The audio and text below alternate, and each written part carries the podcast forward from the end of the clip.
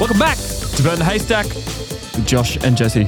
I am Jesse, And I am Josh. and this is a podcast about burning the. Wait, Did you saving the best, saving the best, and burning the rest. Excellent. Man, we are. How are we still rusty? You'd think we'd be like back in the zone.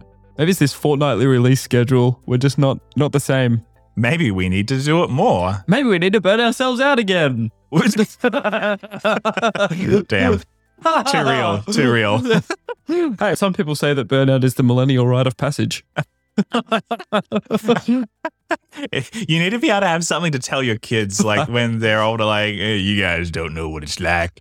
I was a millennial in the early 2010s. You'll never know. We all burnt out. anyway, yes. Hey, it is good to be with you today.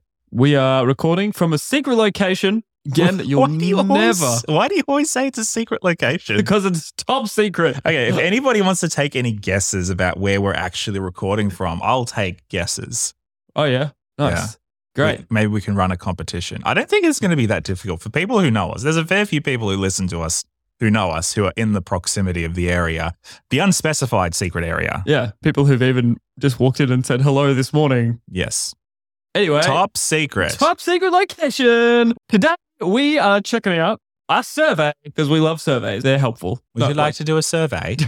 No, these are genu- genuinely good. This is, a, I don't know, this was a really interesting survey. And I guess it's data and trends about the church in the last 20 years yes. is a time frame. So if you want to, you can look this up yourself and follow along. We are going to be talking about 20 years of congregational change, the 2020 Faith Communities Today overview by Faith Communities Today. Nice. This isn't sponsored by them. It sounds like it is, but it's not. We just really like the survey and the data. So we just thought it'd be interesting to talk Yeah. about. The reason we're talking about data and surveys and this particular overview is because I think a lot of people have misconceptions about church.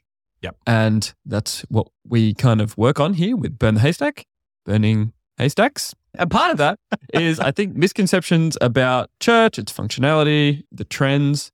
And this is why this data is pretty helpful. There's three major categories of trends. Jesse, do you want to outline those for the good people listening?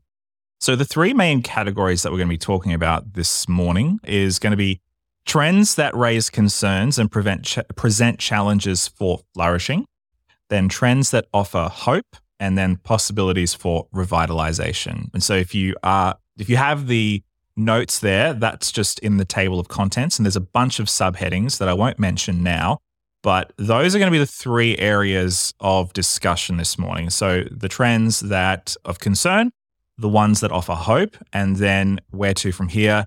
We always like to get practical on this podcast. And so that's what we're going to finish with. And I should also note as we get into this, if you are reading the, the notes there, you'll see that this is a survey of mostly US, American religious institutions, churches, and things like that. I think it's all US. Yeah, Yep, I th- think- yeah, yep. you're right. But I think what is interesting in this, it, even for those of us living here in the South Pacific, is the fact that so much of what we do and say and the way that our churches down here do is very much affected by what happens in the US. So I think it's going to be relevant to us, even if you're not American. Yeah. And I think like a lot of these trends are true here. We just don't have the data. Not maybe not exactly the same, but I still I would probably think a lot of these trends are very similar here. Yeah. And what else is interesting about this, just a small little interesting tidbit, is that the it's faith communities. So it's not actually just churches. Yeah. It also includes other faith communities, though they are like quite a small minority in this survey. But yeah, it's got I think some like mosques and synagogues and yeah. So anyway, I just found that pretty interesting. Yeah. So anyway, yeah, we should we just should we just jump into it, Jesse? Yeah, sure. Why not? Jump on in. Okay, so firstly, let's start with trends that raise concerns and present challenges for flourishing. That's such a flourishing. Have you ready it's a fl- very churchy language. yes, okay. Was it flourish like a women's conference or something? If it's not, it should be. Okay. All right, cool. There's a little snapshot of the congregational landscape, probably a sensible place to start. So let's have a peruse, shall we? Let's peruse. I, I like that word. That's a good one. Yeah. So, what we've got is we've got two decades of data here. We started in the year 2000 and we've ended in the year 2020. And I should just quickly point out that they point out, I should point out that they point out, Uh, I'm going to point out that you're pointing out that they point out. indeed, that in the study they have mentioned the fact that there's a pandemic going on, but they're actually measuring data primarily prior pandemic with that little part at the end, 2020, not taking, I guess, center stage, but affecting the trajectory of the data from the 20 years beforehand. And there's a few things that they've found, and you can find this in the summary as well as the executive summary right at the front. And it's saying that prior to the pandemic, many congregations were getting were small and getting smaller, which I think is a reality that if you're in the Seventh day Adventist church, you can probably attest to. Smaller congregations tend to get smaller over time, especially rural churches. Interestingly, the largest ones keep getting larger. Yeah. So there seems to be, in some cases, a gravitational pull toward larger congregations. And I'm not sure that they've made a exactly whether it's correlative or causative from smaller congregations getting smaller, larger congregations getting larger. But I think there's certainly maybe some indication that there are people going migrating from smaller congregations to larger congregations. Yeah, and I think it probably also has to do with, they mentioned this in the survey, people moving from smaller towns into cities, like more people are congregating in these bigger cities and some smaller towns are getting smaller. So Yeah. Anyway, there's probably a little bit of a little bit of the trend being affected there. Yeah, and in, in this survey, only uh, so about a third of the congregations measured are actually growing and considered spiritually vital. So two thirds are not growing and not spiritually vital. I guess so. Yeah. Yeah. And they, some could just be plateaued, like staying the Yeah. same, and some are declining. Yeah. I don't, I can't remember the exact percentage of what's growing. Anyway, but so yeah, I, there's, and it actually says that there's different advantages for each size grouping, which I found pretty interesting. And I think we'll talk a little bit about that, how each size congregation has its own strengths and weaknesses, which I don't think we talk about a lot. So I think it'll be interesting. I know we did an episode way back called Big Church versus Small Church, Mm. Think, and we talked a bit about it then. But these are different points to what we mentioned in that episode. in 2020, so this is going back a few years, but I think it's, I shouldn't say that it's possibly representative to, of today because of the pandemic. I think that's probably going to be a theme of this is all the stuff that's happened before the pandemic. Mm. This is the stuff that was happening when we were having the pandemic. But now that we're moving out of pandemic land, I shouldn't assume that the data is the same, but I don't know what else to go off. Yeah, they're going to keep doing this survey. That I think we're redoing it this year, Okay. or updating it this year, and in 2025. Okay. And it says it at the end of the study. Sure. We maybe will, if we're still doing the podcast, then who knows? We'll Yeah. revisit this, and we can actually see where the trends Yeah. go. Yeah. So in 2020, then, they estimate that there are between 350,000 and 375,000 congregations of all faith traditions within the nation of America. So, yeah, that is a lot. And interestingly, they also note that of these faith communities, 70% have 100 or fewer weekly attendees. So there are a lot of churches and there's a lot of faith communities. And of those faith communities, the vast majority of them are very small. But what, what's interesting is that more people, like, so out of that 375,000 congregations, roughly 70% of all attendees attend the like congregations of 250 or more. So you've got these like less than 100 person faith communities and there's 70% of the data are those, but Yeah. then 70% of the people in that same data attend the tiny little minority of 250 congregations or yeah, more. which only make up 10% of all churches. Yeah. Which is, I was going to say it's crazy, but if you think about it for more than two seconds, it makes sense. Yeah, maybe. I think, well, okay, let's think about the landscape of American church for a moment. And this is true in Australia as well. Of the small amount of churches that have vast amounts of people, the practices of those churches tend to more closely resemble, I would say, larger corporations than they do grassroots Hmm. faith communities of people. Yeah. In the sense that they have definitive acquisition models for growing congregations, for opening new branches, for absorbing other faraway congregations into their own fold, things like that. Yeah. And so I think it's like a snowball effect when I think of the big boys in the church world, in faith community world. I see keep saying faith community world. I don't see this happening in Jewish communities, in Muslim communities. I mean, Maybe the it vast is. majority of this data is churches. So Yeah. I think we can say churches Okay. Yeah. and it would, it still makes sense. Sure. Yeah. Obviously, the data does say faith communities, but Yeah. Yeah. Anyway. If, if somebody wants to correct us and tell us about other faith communities that operate on this level, I'd really be interested to know about it, but I'm not aware of any. Yeah, no, that's fair. I just find it interesting that only 14% of all weekly attendees attend these like smaller communities of 100 or less. Yeah.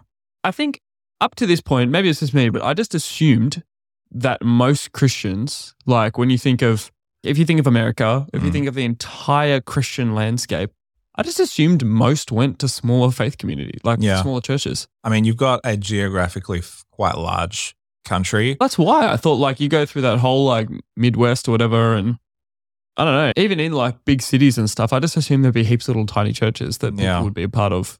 I think I that the landscape is a little bit different in the United States because you have lots, you do have lots of little towns here, there, and everywhere. But I think the difference is that whereas in Australia, you might have, let's take, I don't know, a town like Dubbo or Tamworth, regional New South Wales. I think they have maybe between 50 to 100,000 ish people living in them. I'm not sure exactly. check. Yeah, yeah. Yeah, check. So, like, we're talking about mid sized towns, like fairly significant towns. You're not going to find that many churches there that have more than 250 attendees. You might have, Yeah. Okay. Dubbo's population is estimated to be 37,000. okay, okay, I'm way off. Tiny. Yeah, yeah. Well, Tamworth, Tamworth, might, Tamworth might be a bit more. Tamworth, yeah, it's the country, home of the country music festival, What a- an iconic town. 64,000. Okay, sure. Yeah, okay. okay. So that kind of Tamworth, let's take Tamworth for an example. Yep. So you will have Presbyterian churches, you might have some Pentecostal churches, you may have one or two SDA churches. I know Mm-hmm. I remember there being one there. but I don't know if there's more than one. Those towns are going to have some a lot of smaller churches and you might have one church that's like the one big church in town. I remember when we lived in Palmy, there was like the one big Pentecostal church. But even by comparison to everybody else, it was pretty small. And there Mm. was like a competition between a few other Pentecostal churches that were trying to all Mm. be aspirationally big. Yeah. I think there are actually like two or three that I would have considered big. Okay. But, But, uh, then yeah. you take something like, let's say, Life Church, which is very popular and very, I guess, successful in the Midwest of the US. And you have a lot of these smaller towns that then have 5,000, 6,000, 10,000 people attending them. It just is a completely different world. And I think Mm. what the success of a lot of these big, quote unquote, franchise model churches is down to is the fact that they have a really good way of amalgamating and absorbing smaller congregations into them to inflate, perhaps somewhat artificially, the number of people that are attending that particular church. Interesting. Yeah, interesting perspective. Yeah, I think I remember in talking to people in Newcastle who went to a pretty big church and I remember when a particular church started a new congregation in Newcastle, I spoke to people who went to that church that was already there and they said half of their people just left and went to this new Yeah. quote unquote franchise church. And I was like, man, that must have that must have sucked. Yeah. too. And it feels like you're just taking people from other church. I don't know. Yeah. I'm sure like uh, maybe like they needed a new church or whatever. If I was going to look at it optimistically, Like maybe they just needed a new community and that's the kind of community they wanted. Because I guess the thing is about those big churches, they have a culture already established, they have processes and procedures already established, and some people just need that. And Yeah. It's helpful. So I don't even know if it's necessarily a bad thing. I think when you're looking for a job and you have the option between going to work at a mega corporation versus a startup or a mid-sized business, sure there are certain advantages to going to a mid-sized business. Maybe you might advance through the company structure more quickly, but there's less benefits potentially, there's less room to grow, there's certain disadvantages versus going to an enormous company that has billions of dollars in revenue.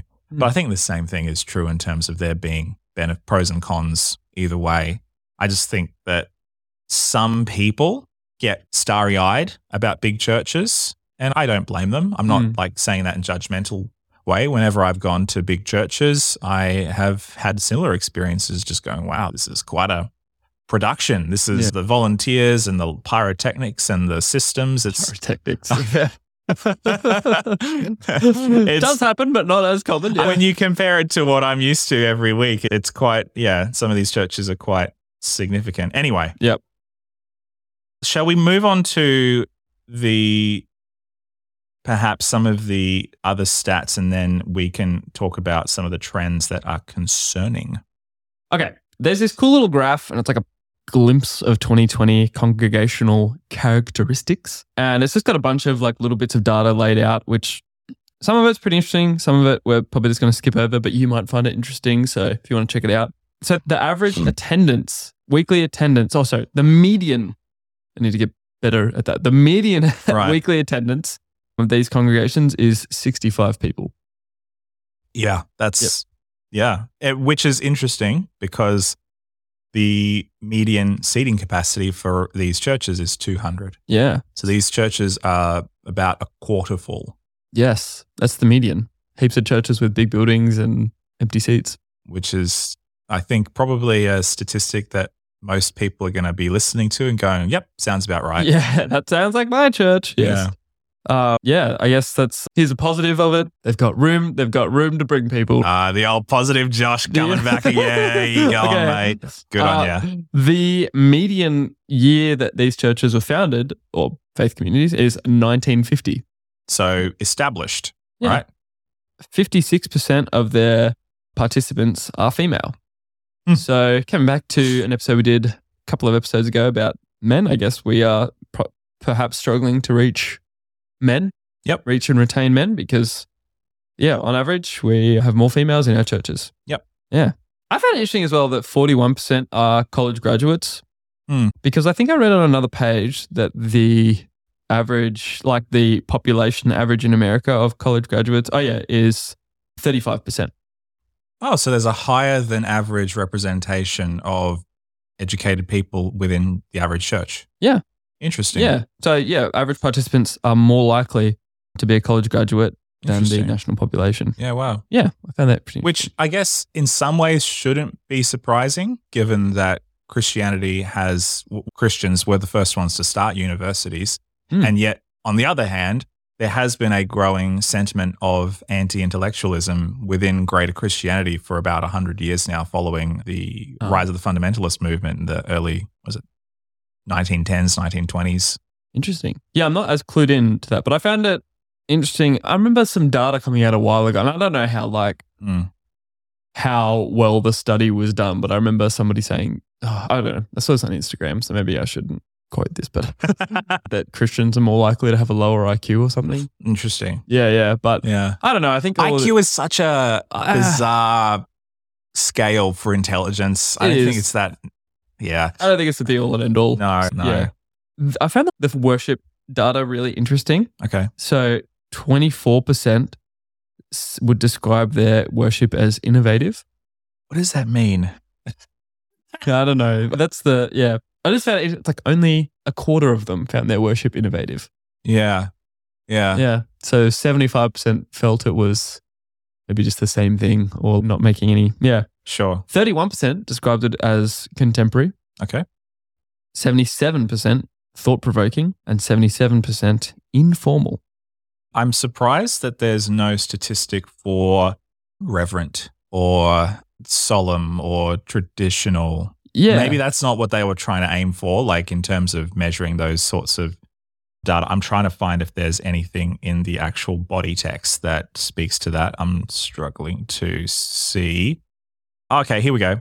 When asked to describe their worship, a large majority of congregants said their services assessed their services as reverent. Here we go. 64% is on page 8 and thought-provoking 77%. Okay, so that's statistics on the graph. A large percentage of faith communities placed significant emphasis on regular worship attendance and most agree 49% or strongly agree 33% that their worship was spiritually vital and alive. I don't know. Yeah, wait. Agreed and strongly agreed. So 49% and 33%, 82% total. Here's what I found interesting about their worship stats, right? 60% of congregational services never use an electric guitar, and nearly 50% never use an organ. Yet 31% report that contemporary describes their worship very well. I don't know if contemporary, like someone could have just an organ and yet still be describing their church as contemporary or never use an electric guitar and still describe it as contemporary. Mm. And I think maybe it comes down to what do we think when we think of that word or what do we Yeah. think of innovative? Yeah, I do like that. You know what? I do like the way that they use the word innovative now because I guess because I mean, there's such a divide between traditional and contemporary worship. And of course, they Yes. do mention that as a metric here. But to use the word innovative, it's a much more, I guess, it feels a much more benign word to me. But it also is benign in a positive way rather than just being a meh way. Because I think that most people probably, I'm thinking very positively right now, trying to. Yeah, look at you. I'm so proud. I think I would think that most people would say, I want my church service to be innovative, Mm. but they might think of what that means differently. Yeah. I would agree. I think even in when I've served in traditional churches, they want innovation. Yeah. They just want innovation in a certain direction, maybe. Yeah. And I think that would be true of all congregations. Yeah. know? The other thing that I think probably is most interesting for me is leadership. Yes. because very selfishly, we are church pastors, and so that's all we want to think about. So, the median age of the church leader. Do you guys have any guesses as to what you think the median age for a church leader is? If you guessed 57 years old, you'd be correct. Well done. The, whoever guessed that. I'm sure one of you did. I'm sure some people will be like really cheeky and say 73, 87. Oh, oh, wow. I still think that 57 is by and large a worrying statistic, personally. And that's not to put any shade on of any of our elders and wise leaders, those who have served in church ministry for a while. I think that it's interesting and potentially worrying because of the retention rate within Christianity. So, the vast majority of these leaders are male, so it's 90%, and they are also Caucasian, 85%. yeah. Which is pretty crazy to think about. Yeah. About the, so only 10% being female drives me a little bit insane because I want like way more like female pastors. But yeah. They do break it down a little bit. There is a paragraph I feel like I should read on that. Um, so the fact that just 10% of clergy are female is somewhat deceptive. This is on the next page. However, this rate varies significantly by religious family. With mainline Protestant congregation co- congregations, female clergy account for 32% of the leadership, compared to just 4% in evangelical tradition. None in Catholic or Orthodox, but 10% in other faith communities. Yeah. I also find it interesting what they say next, which is that female leaders are also overrepresented in the smallest congregations and underrepresented in those with more than a hundred. I kind of love this. Oh, yeah? a little bit. Yeah. Well, okay, so we can discount Catholics and Greek Orthodox because obviously they're not going to have females in leadership. That's part of their theology. Mainline evangelicism obviously have massive issues with women in ministry. Okay, we can get that. We can not love it, but we can get it. And then you have you have the statistic that we read before about how there are all of these tiny churches. Was it 70% of churches are tiny? Yeah. Well, under 100. Under 100. Okay. And then you have women stepping up in leadership in these tiny churches. So they may not be represented overall statistically because you have these massive evangelical megachurches that most of them don't have a great system for involving women in ministry. Mm. But all of these tiny churches, women are stepping up, which is pretty amazing. Yeah. And I've seen it. And this just has to happen, right? If 50, 56% of your attendees are female compared to male, you've got a natural, like, naturally, you've got more women. So it's more likely that women are going to be the ones to step up. Yeah. And I think I've seen it in like smaller congregations around. Often there's like the elders or whatever, like it's can be yeah, a lot of women stepping up and doing it. And even in our tradition, like I've seen this, I don't know if you agree or disagree with this, Josh, but I tend to see women pastors getting put in smaller congregations rather than larger congregations on the whole. Sydney may not be a very good indicator of that, but that's what I have observed. Yeah, I don't know. I have to think about it. Anyway, I, I do think that's very interesting. Obviously, this is significant because most congregations have, on the whole, more women than they do have men. And it's interesting that you have these massive congregations where it's mostly men in leadership, yet mostly female in attendance or membership. Uh, and then you have these smaller congregations where you have more women stepping up in leadership. One more little fun little bit of inf- information from there that I found interesting. These leaders have a median tenure in the position of seven years. Interesting. Mm, Yeah. very biblical. and then at the end, they have a jubilee year, and then the congregation lets them go. you are free. All the slaves have been released. Uh, yeah. Look, do you want to talk about the age thing a little bit? I don't know. It's, Yes. I feel like at this point it's a foregone conclusion. And yet, if we don't keep talking about it, I feel like it'll just go by the wayside and we won't, it'll just be like normal. And I don't feel like it should be normal. On uh, one of the pages, it goes into that a little bit more in depth, right? So in 2020, it was 50s, median age was 57. In 2015, median age was 58. So you're like, yeah, wow, we're getting younger. But that's where the youth trend drops. Because before that, in 2000, the median age was 50.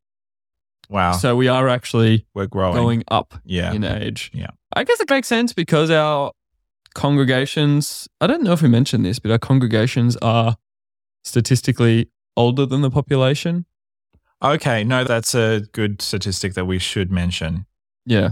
So nearly two thirds, 61% of religious leaders 65 years or older have a third or more of their members as senior participants, and 33% have half or more participants as seniors.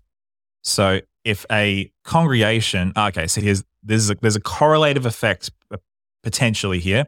If a congregation has both a leader, 65 or older, and a third or more of the participants as seniors, it's also more likely the religious community has an older founding date. So you have people in the church that potentially were close to the date of the founding, or Mhm. maybe they're children of the people who founded the church. They tend to stay in their church. They tend to pick older leaders, or leaders tend to age with them. And then they struggle to bring newer, younger blood into the, the community as a result.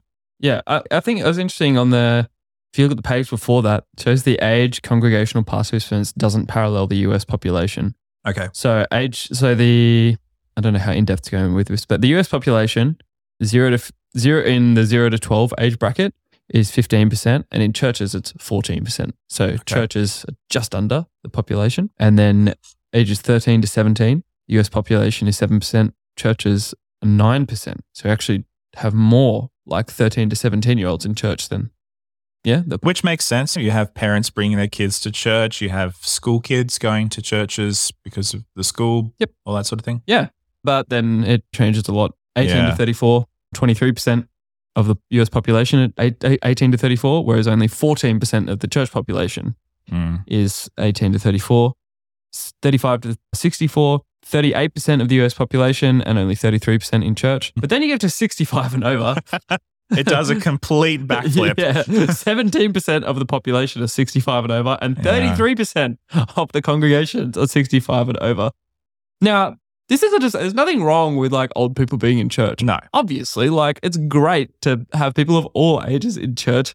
And it's not implying that older clergy are like inferior or anything. But I think that. the emphasis is on people of all ages. Yes, exactly. We're missing some brackets there, not Yeah. paralleling. I think this data does tell a story, and I think it's a story that most people are familiar with. When you are a child, your parents might bring you to church, or you might go to church for various reasons, whether it's through school or friends or whatever. Then, as you get older, you go off to university. Maybe you lose contact with the church that you grew up in. Maybe you can't find a good church. Maybe you have a crisis of faith. Maybe get challenged in what you believe at university or whatever. And then people tend to lose track, but then some people come back. So I think that 18 to 35 bracket, where 14% are in church versus 23% of the population, versus ages 35 to 64, you're seeing people come back to church after a while. Maybe they've had kids of their own Yep. and they want to give them a good experience, teach them moral lessons, all that sort of stuff.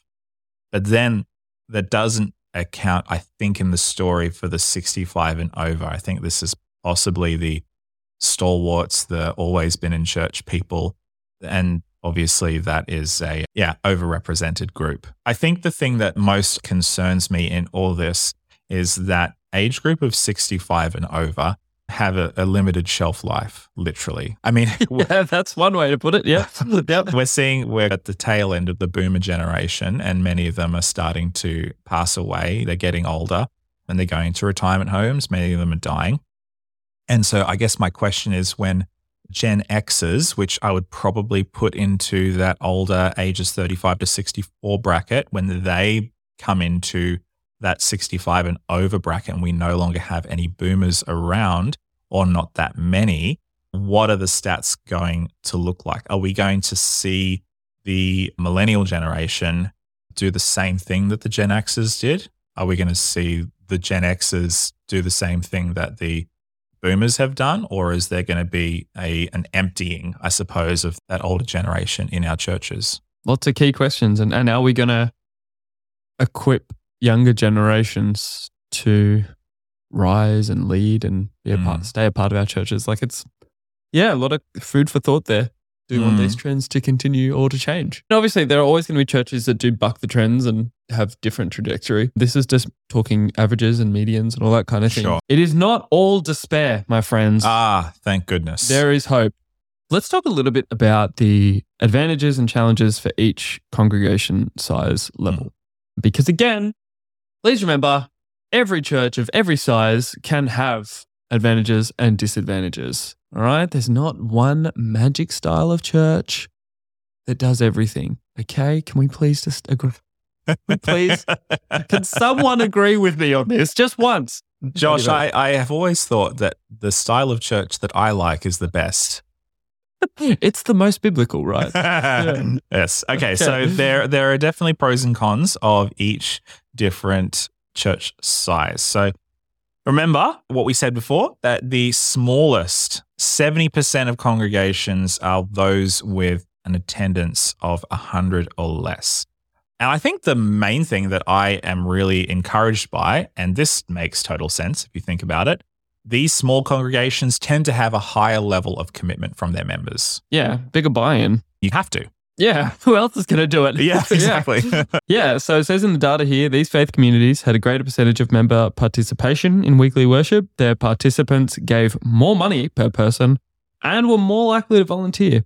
These congregations spent less on staffing costs and gave the highest percentage of their budget in support of missions and charity. Interesting. There's obviously less infrastructure, less overheads, and I guess more of a tangible if I give my money, it goes to this thing. Yep.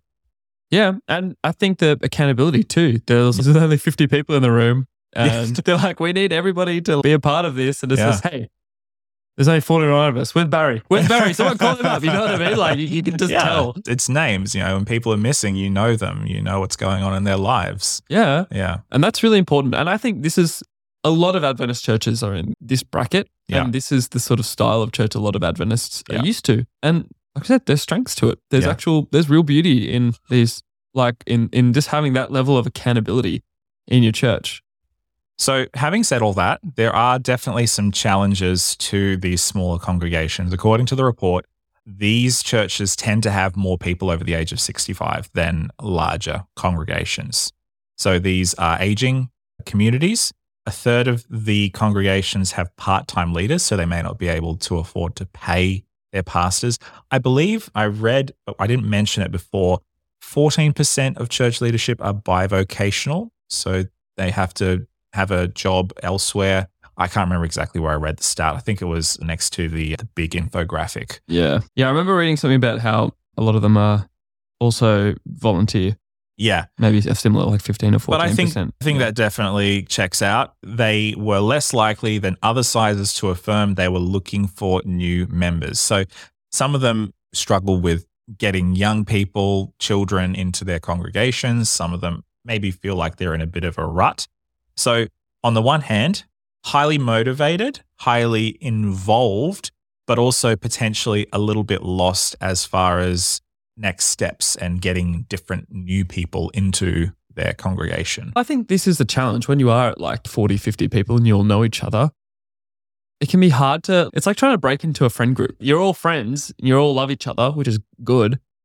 Um, but then there's this new f- person that moves in and maybe they're a little bit different. Changes the dynamic. Yeah, it does. And I- don't think people do it intentionally. I think it might actually be a even subconscious at times, but Yeah. we just can churches of this size can actually struggle to properly incorporate new people into Yeah. what it means to be part of their community. Yeah. Yeah, no, it's a challenging stat, and I think it's definitely one that we can all resonate with. And I think the reality is a lot of people just like it the way it is. Yeah. You know? It's super comfortable. You see the same faces every week, you have the same kind of conversations. It's nice and cozy. So there's challenges there, but that's not the only group that they talked about. So the, there's medium sized congregations as well. They're 100 to 250 uh, regular attendees. Which to us is often a large congregation. Yep. You know? Oh man, how much bigger can you get, mate? Oh golly. Yeah. yeah. They constitute 21% of the survey, and I think from that there that's the smallest represented group. I think for many American churches, that size is like the uh, it's the pivot size. It's like we're no Mm. longer a smaller congregation, and we may have ambitions to become a larger congregation, and this is where we are for now until we can become a larger congregation Yep. or maybe we intended to become large, but we got stuck there. So I think, yeah, this is a smaller, this is a smaller group of people. Yeah. Oh, we forgot to mention something with smaller churches. They actually have the highest budget expense per capita. Oh, okay. Yeah. So faith communities of the small size have serious organizational stresses, including the high highest budget expense per capita. The largest percentage of their budget gets spent on buildings, and the largest Mm. percentage of members over the age of sixty-five, and the smallest percentage of children, youth, and young adults. Okay. I guess that makes sense. If you've got a church that may have been established 1950s, something like that, maybe at one time it was massive Yeah. and it was probably built with a lot different building standards than Yeah. you had the stress when you were in New Zealand. The church that you were part of in Palmerston North had enormous struggles with paying bills and insurance and repairs Oh, and all that sort of stuff. Rising insurance rates, especially in New Zealand with earthquakes and all that kind of thing, it just became almost unsustainable to have a building. You know, Yeah. you have to have a lot of people to really justify having a building just because of the percentage of your budget that has to go to just ensuring it and making sure it gets like the upkeep and if something breaks, repairing it. This So- was a building that was in part built by the members. Oh yeah, like know? they could all be like, oh yeah, this brick was laid by my. This Yeah. wood was from this person's farm. It was really cool stories. I loved hearing sort of the history of it, but it was pretty. I remember when the bills came in, I was like, oh my gosh, how are we gonna Yeah. make this work? So Yeah. the smaller a congregation gets, the more stressful it becomes to maintain those sorts of things. Yeah, and so it's and it, they're actually more expensive to run. Yeah. Yeah, Yeah. which is pretty interesting. I think we don't often think about that. Well, think of- statistically, Think about a place like New Zealand. It gets really cold in winter. And if you have just a few people, you have to be able to heat the place. And there's that's just one thing of many things that you have to think about. Well, even even if you do pay, like in our system, often a pastor will be paid to look after. You might get like two, maybe three. Sometimes you get like four or five congregations, and they might all be like 20, 30, maybe 40 people. Manageable. Yeah, it is. But like when you think about how much you're paying in petrol to drive around to all these places, Mm. how much you're getting paid, like how many people you are actually looking after. Like sometimes you'll have, so I know some pastors who've had five congregations of Yeah. like 15 people. And then imagine what it's And like. not, not saying that these people don't matter, but it's Yeah. 80 people is one person's full wage, whereas at a church of 150, it's one person's full wage and they're all in one place. Yeah. There's a Expenses can be lower. there's a stewardship question that has to be considered there. Yeah. Yeah. And I don't know, how do we, what's the best way we can look after these congregations of people and help them thrive Yeah. spiritually and, yeah, in their own way? Um, Yeah. That doesn't, like, obviously, like I said, all congregations matter and all these people's spiritual journeys are important. We need to look after them. But Mm. what's the most effective way to do it? And then consider you take it out of an Adventist context and the congregation has to pay their pastor. Yeah. That's why many of them have to be bivocational or Yeah. volunteer. Yeah. And I don't know if Adventists were included in this survey. I'm actually not sure. So if Yeah. this data represents our denomination, but I think we can translate some of this information to us just to make sense of it. Certainly. Yeah. Okay. Sorry. Let's go back to medium sized. Medium sized churches, their most striking characteristic is their openness to inviting other groups of all sorts to use their buildings. And I think this definitely checks out. Oh, yeah. I've seen it. Yeah. Definitely. Yeah. I've seen this too. It's really cool. Yeah. So these communities were the most likely to offer space to other congregations, and along with the 250 to 500 size congregations, were mo- more likely to open their building for use by non-profits, support groups, daycares, or government entities. So I think there's a recognition of the space that they have and the asset that they're probably, for many churches, their most useful asset is the space, the Mm. building itself, the property. And you know, leveraging that, I think, when you're trying to grow your congregation, definitely is an important consideration to make. Yep. They tend to do better financially as well. And I will actually just make a quick note here. Josh and I have made a conscious decision not to talk about finances and giving too much. We just don't feel like it's a an enormously helpful addition to this particular conversation. Yes. But there is lots of data about it in this survey. You're Yeah. welcome to check it out. Enjoy. Okay, so they do have some challenges though. So these mid-sized congregations, um, many of them are in decline, and I think this is probably a an indication of what I was mentioning before, being that the 100 to 250 size congregation, they're a pivot con- congregation. Maybe they had a visionary leader who wanted to grow their church, and so it grew, or maybe it just grew naturally. But I have heard, and you'll uh, take this with a grain of salt the church growth gurus do tend to say that getting past that sort of 200, 250, that's like the hardest ceiling to get past. because it requires a different pastoral model. You Yeah. can't, once you hit- get past 200, you can't pastor everyone. You have to team structure to grow up past that point. Yeah. Which I think I've seen. I think that's true. Yeah. I mean, your church is in this in this ballpark, Josh. Yeah. We got, yeah, we're about, yeah, we're about 200. But then your, I don't, I don't know, we don't have to talk about your church, but I think that one of the big challenges that you guys have is just the physical size of your space. Like you can't Yeah. fit that many more people into the congregation if you wanted to. Yeah. We're like, even just car park Yeah. size. It's like, where else do people park? I, I can so- attest to this. yeah, yeah, yeah. There, there are lots, lots of complications because you start have to.